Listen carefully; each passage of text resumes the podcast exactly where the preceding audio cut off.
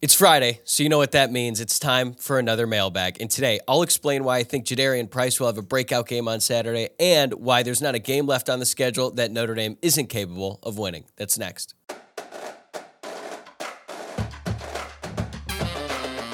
You are Locked On Irish, your daily podcast on the Notre Dame Fighting Irish. Part of the Locked On Podcast Network, your team every day. Hello and welcome to Locked On Irish, your daily Notre Dame podcast. Today is Friday, September 15th, so happy Friday to you. And I'm your host, Tyler Wojciak. I'm a Notre Dame alum and producer covering college football for Fox Sports. And thanks for making Locked On Irish your first listen of the day. Today's episode is brought to you by LinkedIn. These days, every new potential hire can feel like a high stakes wager for your small business. That's why LinkedIn Jobs helps find the right people for your team faster and for free. Post your job for free at linkedin.com slash locked college. Terms and conditions apply. Since it's Friday, we have our weekly mailbag episode on the books today. Thanks to everyone who sent in your questions this week. You guys always have some really good ones, and this week was no different. If you want to be featured on next week's mailbag before Ohio State or any future mailbag for that matter, you could drop your questions in the YouTube comments or send them to at Locked On Irish on Twitter or slide in the Instagram DMs at Locked On Irish Pod. Okay, let's get to our first question. This one comes from at Nathan underscore Coleman 45. Which player that is not a starter do you think will have a breakout game this week against Central Michigan? For a breakout game, I would say maybe Jadarian Price or Jeremiyah Love. One of the two. I'm kind of cheating here. I think it's going to be Jadarian Price because I just loved the way he was running the ball against NC State, and Notre Dame kind of went to him at a at a point in the game when the game was still in jeopardy during the first half, and Notre Dame's offense really did not have much going at that point in time. But then he came in, he grinded out some uh, some good runs there. His stats weren't going to blow you away or anything, but I thought that he sort of changed the course of Notre Dame's running game. It obviously did help that they got a little bit more of a push on the offensive line. NC State wasn't blitzing like seven or eight dudes like they had been up to that point. But I love the way he was running it. I could also see a scenario where Notre Dame is still trying to limit his carries given the fact that he's still recovering from that Achilles injury that he suffered last year. But it does seem like they're willing to give him the ball a little bit earlier in the game and maybe more often uh, than maybe we had thought early on in the season or even in fall camp for that matter. But he already has two touchdowns this year, so he's pretty confident carrying the ball. And then with Jeremiyah Love, he's a little bit lower on the depth chart, but he does kind of seem like he's due to break one. That touchdown against Tennessee State I know it was against Tennessee State, but still, that was a really good run. He looks really fast. And assuming this game is out of hand in the second half, we could see Jeremiyah Love getting a lot more carries.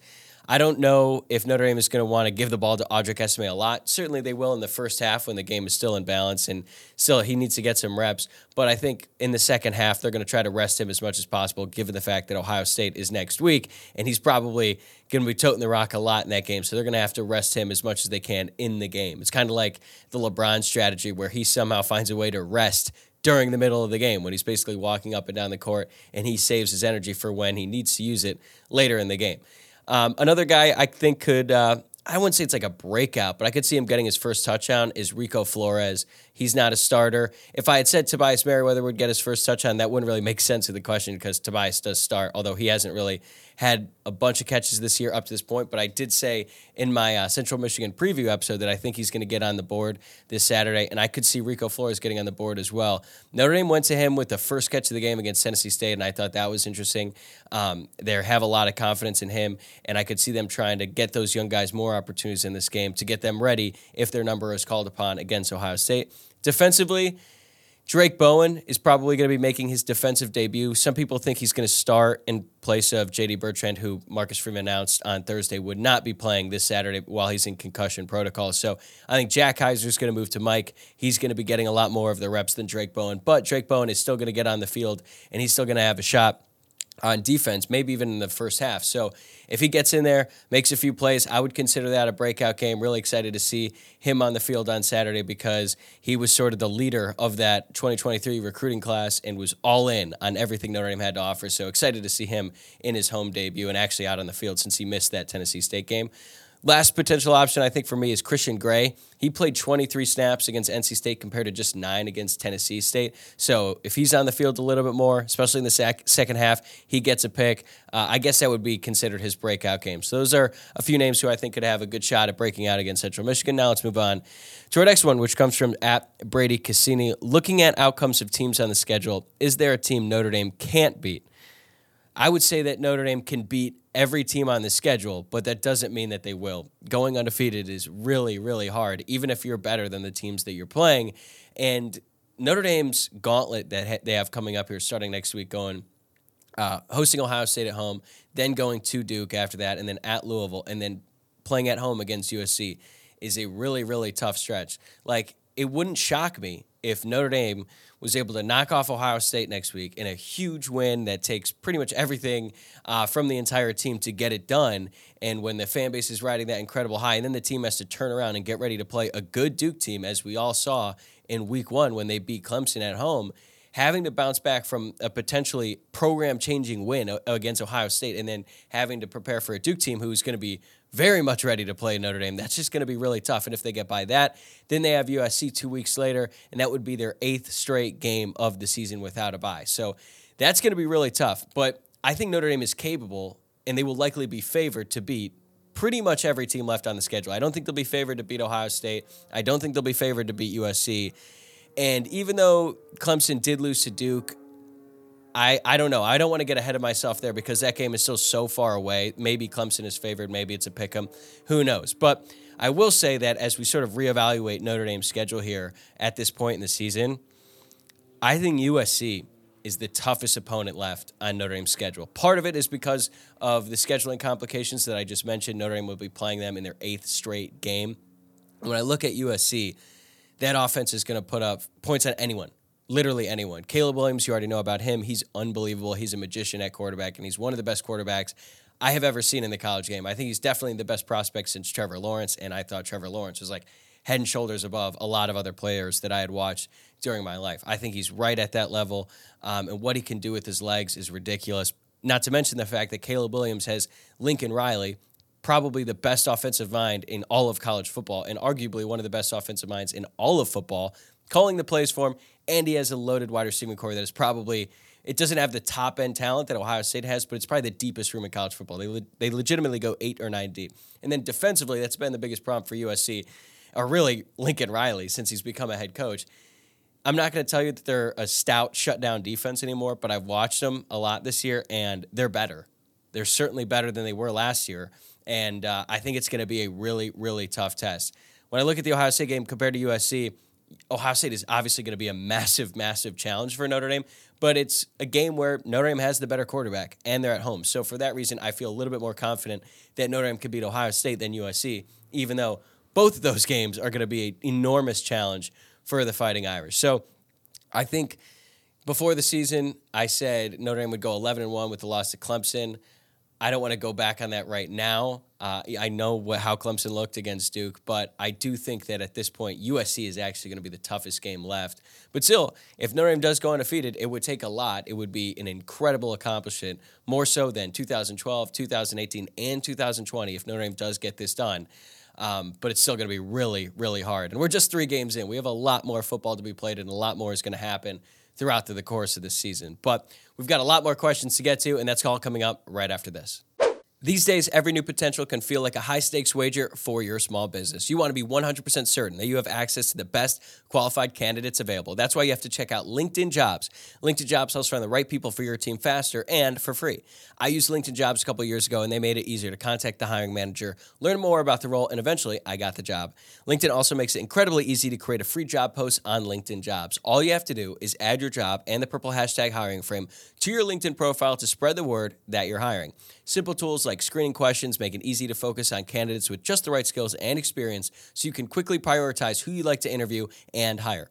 We all know hiring people can be time consuming, but adding the right team member can be invaluable to your business, and LinkedIn Jobs makes it easier than ever. It's why small businesses rate LinkedIn Jobs number one in delivering quality hires versus leading competitors. LinkedIn Jobs helps you find the qualified candidates you want to talk to faster. Post your job for free at LinkedIn.com slash college. That's LinkedIn.com slash college to post your job for free. Terms and conditions apply.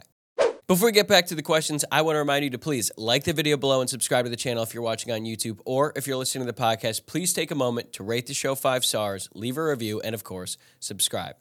All right, let's get back to the questions. This one comes from at Game Day Guru 55.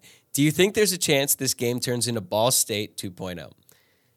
I never want to say there's no chance because if I do that, then Notre Dame is going to be going down to the wire against Central Michigan on Saturday, just like they were against Ball State back in 2018. But I just really don't see that happening. And a massive reason why is because of the quarterback, Sam Hartman. I'm looking at the box score right now from that Notre Dame Ball State game, and good God, it was gross. Wimbush uh, went 17 of 31 for 297 yards, which is kind of crazy. When Notre Dame did con- uh, convert on some passes in that game, they did get some chunk plays, but he also threw no touchdowns and three interceptions. But that's not even really the reason why they were struggling so bad. The real reason is because they only had 117 rushing yards on 41 attempts. Ball State was selling out to stop the run and basically daring Brandon Wimbush to throw the ball. And like I said, when they did complete passes, they did rattle off some chunk plays, but Wimbush threw three picks. And that game was just awful. It was not fun. Not to mention the fact, and Tim O'Malley pointed this out on Irish Illustrated this week, that Notre Dame had like nine backups in on the kickoff coverage unit. So they were playing all their backups. Notre Dame was taking that game really lightly. And I think it's a little bit different scenario because Notre Dame in this game, they're gearing up. They're ramping up to play Ohio State, where in 2018, they spent that entire offseason gearing up to play Michigan. They beat them in the season opener, so they had sort of accomplished their goal. And then they had to play another game after that that they frankly overlooked. And Julian Love said as much in the week uh, in the week after during a press conference. He said that they overlooked um, Ball State. So it would be somewhat more similar if Notre Dame had just beaten Ohio State and then they had to play Central Michigan. But this is a little bit different because they have to uh, play Ohio State next week and they're still trying to gear up to play uh, in that game. So I don't really think that there's going to be a chance. Maybe the worst case scenario is that it's still somewhat uh, in jeopardy at the end of the first half. But again, I think with Sam Hartman and this team, the way that they're clicking right now, I don't think you got to worry about that. Okay, next one at Drew Brennan 77 asks In a situation where Notre Dame comes out of the huddle with both Alt and Fisher together on the same side, what should a defense's normal reaction be? Clearly, NC State missed that in the game and they paid with Estime's touchdown. I wonder if there's something that Notre Dame goes to in the future and if defenses adjust, maybe they use a misdirection play to take advantage of the other side of the line. Thoughts? Okay. Good question, Drew. Always brings the great questions to the mailbag.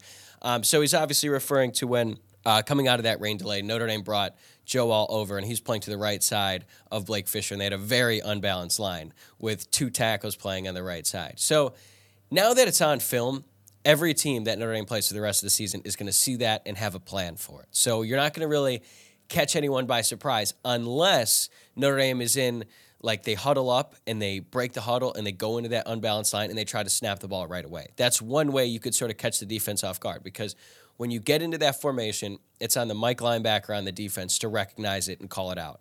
And not just in this situation, but really whenever you line up in an unbalanced formation, the Mike linebacker has the responsibility to call it out. And then what you do is you basically pivot the center to the guard to the unbalanced line, and then the defense has to recenter uh, their formation around that. So that would that's what the first thing they have to do. Now it's obviously a lot different when you have two tackles and two elite blockers. Uh, even though Blake Fisher hasn't really been playing at an elite level this season, either way, it does cause some problems for the defense. So if I were the defense there, I would see that. I would shift the whole defense over. I'd shift the line so that we're stacking that unbalanced side. And I'd probably blitz pretty heavily on the first play.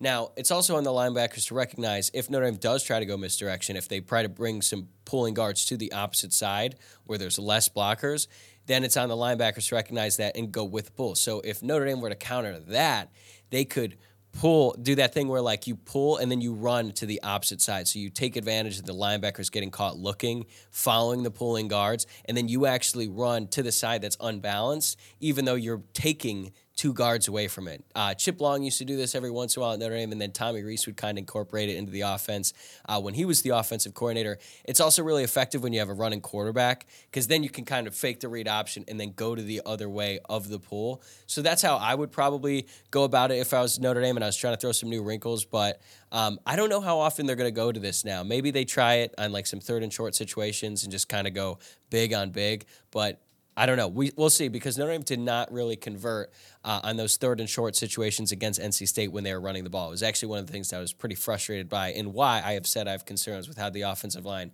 has played up to this point. Again, that can all get straightened out uh, in the games to come, and I expect a get right game for the Notre Dame offensive line this weekend. All right. Next one comes from at Evan Slatton. It's a two part question. First one, I know you're supposed to take each game week to week, but what concepts do you expect Notre Dame to utilize against Central Michigan to prep for Ohio State? I'll answer this one first before I get to the second question. So I don't think it's going to be about introducing new concepts because if you bring in a new concept, then you put it on film and then you give Ohio State the chance to prepare for it. I think it's going to be more about getting younger guys or maybe guys who haven't gotten that much experience or had that many plays called to them opportunities in different spots. See what works. Sort of get the butterflies out of the system where if you're on a third down and it's third and 10 and you call play to Rico Flores and then you convert it just that play and having that become successful will give Rico some more confidence so that against Ohio State, if his number is called, he'll be ready to go. I would be hesitant to bring in a bunch of new exotic looks against Central Michigan unless you're doing it literally to just throw off the scent. I mean, some some coaches do that. They'll bring in, they'll throw in these exotic plays, and then Ohio State has to spend some of their prep time preparing for that. And then in reality, you have no intention of ever using that. It's sort of uh, it's something that coaches do um, at really all levels of football. And if if you're going up against a team where you, like you're playing a team like Central Michigan and you have a giant game the following week, there's all kinds of different uh, things that coaches can do to try to get an edge. It's really crazy, but that's kind of what you have to do, especially when you're going up against a team like Ohio State, who has a really, really good coaching staff. I don't care what you think of Ryan Day. You look at the assistants there, Brian Hartline, Tony Alford, for example, they're loaded. All right, so you got to take uh, any opportunity you can get to try to throw them off, and maybe that's something that they do. But I, again, I think it's just going to have more to do with getting younger guys some opportunities, or even some guys, some starters like Tobias Merriweather, maybe calling some more plays to him, get him going before the Ohio State game. I think that is what the coaches are going to be more focused on, not so much as uh, the scheme as it is about the players, because in the end, that's what's going to decide the game against Ohio State. All right, Evan Slat's second question. Why don't more teams run the mesh? And do you expect Notre Dame to ever pull anything from Sam Hartman's offense at Wake Forest? I assume he means the slow mesh, which is the uh, offense that Wake Forest runs, where basically, if you're unfamiliar, like it's like a RPO read option, but instead of just making a really quick decision, basically the point of the snap, the quarterback really draws out that mesh point between the quarterback and the running back. So he really carries out the handoff and he lets the defense come to him basically before he makes a decision. Now, it works because you can if you play it right, then you could take advantage of what the defense is giving you, but it also it can make the offense become a little bit one dimensional because it's really hard to run the ball when you're running the slow mesh um, because the offensive line can't just come out and, and attack the defense and push them off the line. So they they have to play it like it's a pass every single play, and it's hard to get a consistent push when you're doing that. When your first step is straight up or going backwards, it's hard to really you know impose your will on the defensive line and try to get a consistent running game going. So that's one thing, and a big reason why Wake Forest runs the slow mesh is because traditionally they have not had very good offensive line. So this is in a way to alleviate some of that and teams like opposing defenses, they would just blitz the hell out of Wake Forest all the time. And then in that situation, the quarterback has to make these reads late with all kinds of defenders in his face. On one hand, it makes the job difficult for the quarterback. On another, I think that's why Sam Hartman has been so effective against the blitz this year because he's so used to throwing with a defender in his face. Chris Fink actually mentioned that on the show yesterday when I asked him about what do you think is the most impressive part of Sam Hartman's game. He said it's his ability to throw under duress. So I I don't really expect Notre Dame to ever incorporate like the slow mesh. Maybe they try to draw out a couple a little bit longer than normal, but when you have an offensive line that's as good as Notre Dame has right now. And again, I know I've been critical about them. I still think they're good. They just haven't been as elite as we thought they would be this season.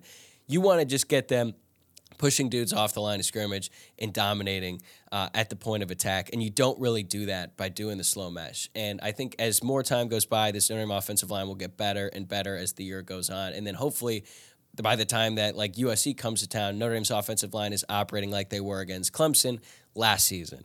And I don't think when you run the slow mesh, you're kind of doing that offensive line a disservice because you're sort of holding them back a little bit and you're not allowing them uh, to be as aggressive as they can be. And that could lead to just a really powerful run game. So maybe they'll bring in some things. Again, this could be like tweaks against Ohio State or something like that. But overall, I don't think that the slow mesh system really caters to what Notre Dame has on its offense.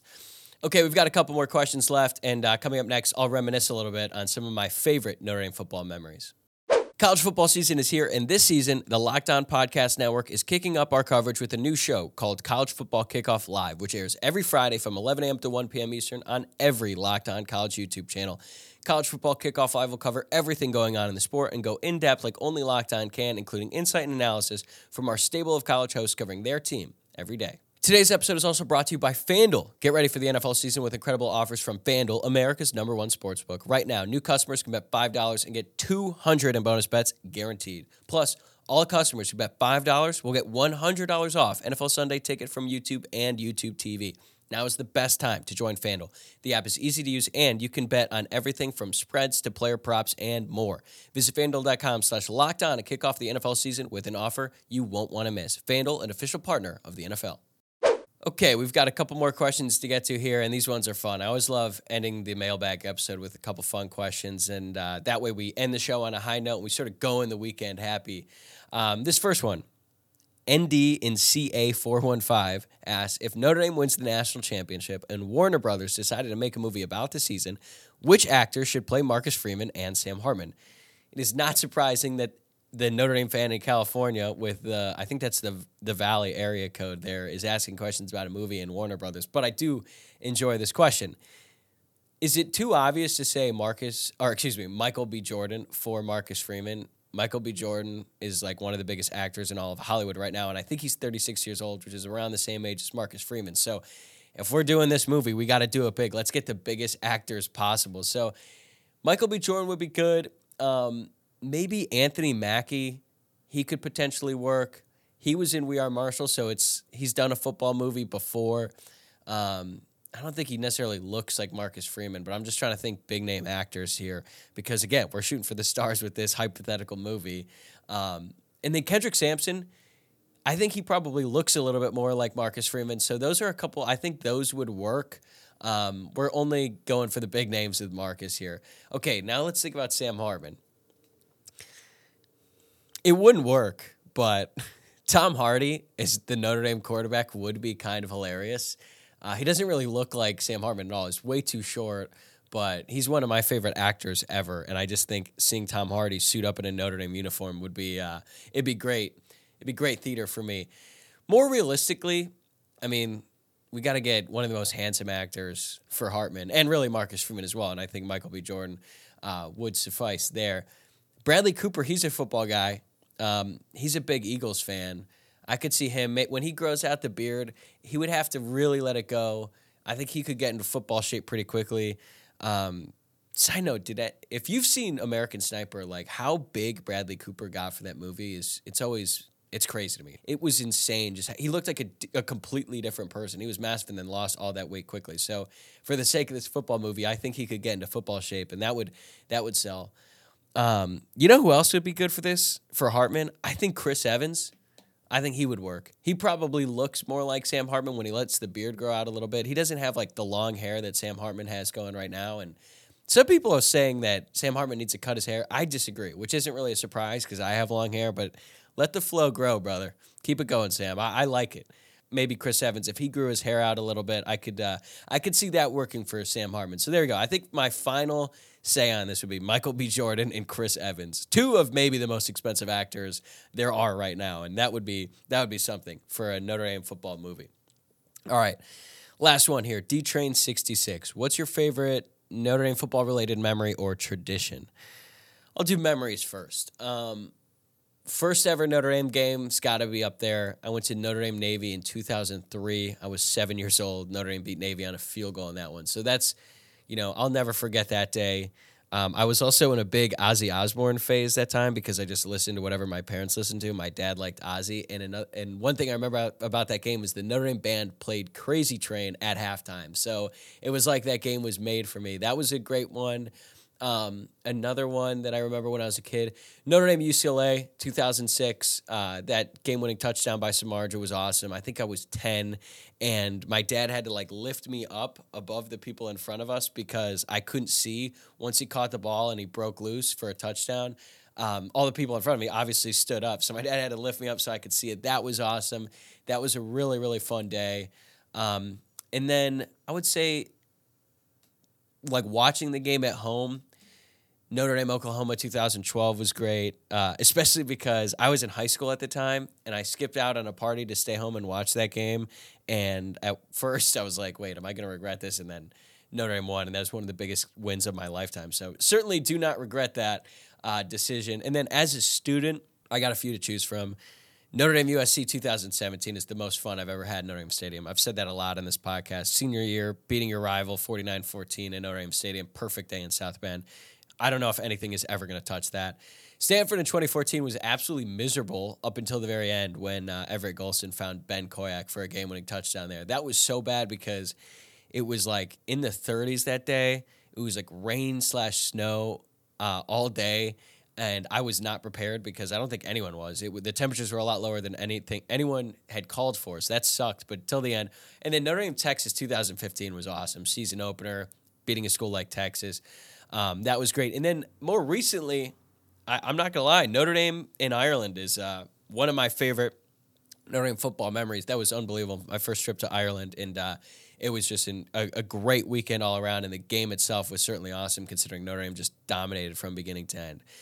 So those are a lot of games. I think um, there's just a, you know tailgating stuff like that, seeing friends like that. That that's always a great uh, memory and just all the fun times in the in the tailgate lot before the game. Not necessarily specific to one tailgate or one game or anything like that, but whenever I think about my time as a student, I always look back uh, on those times very fondly.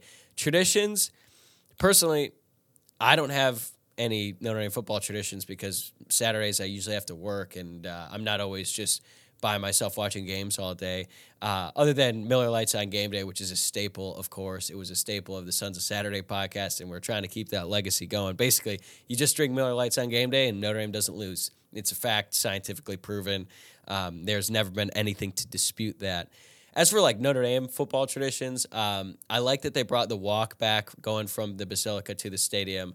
Uh, I think that's real. That was really cool when I was a kid going to see that, and uh, I don't know, man. There's just so many traditions. I guess you know what? I'll just say the alma mater at the end of the game when uh, all the students lock arms and sway to the side and listen to the alma mater and sing it out loud. Uh, that never gets old. But that is going to do it for this episode, and that's another week of Locked On Irish in the books. Thanks again for making this your first listen of the day, and for the everyday listeners, I can't tell you guys how much I appreciate the fact you tune in uh, as much as you do because I'm having a lot of fun doing this, and I'm very grateful uh, that you guys tune in and seem to enjoy it as well. But before you head out and get your weekend started, make sure you've subscribed to the show on YouTube or wherever you're listening to the podcast, and follow the show on Twitter at Locked On Irish, on Instagram at Locked On Irish Pod, and my personal Twitter account at Tyler W O J C I A K. Enjoy the game tomorrow. I'll be back on Monday to react to everything that goes down on Saturday, and then it will officially be Ohio State week. I can't wait. See you then.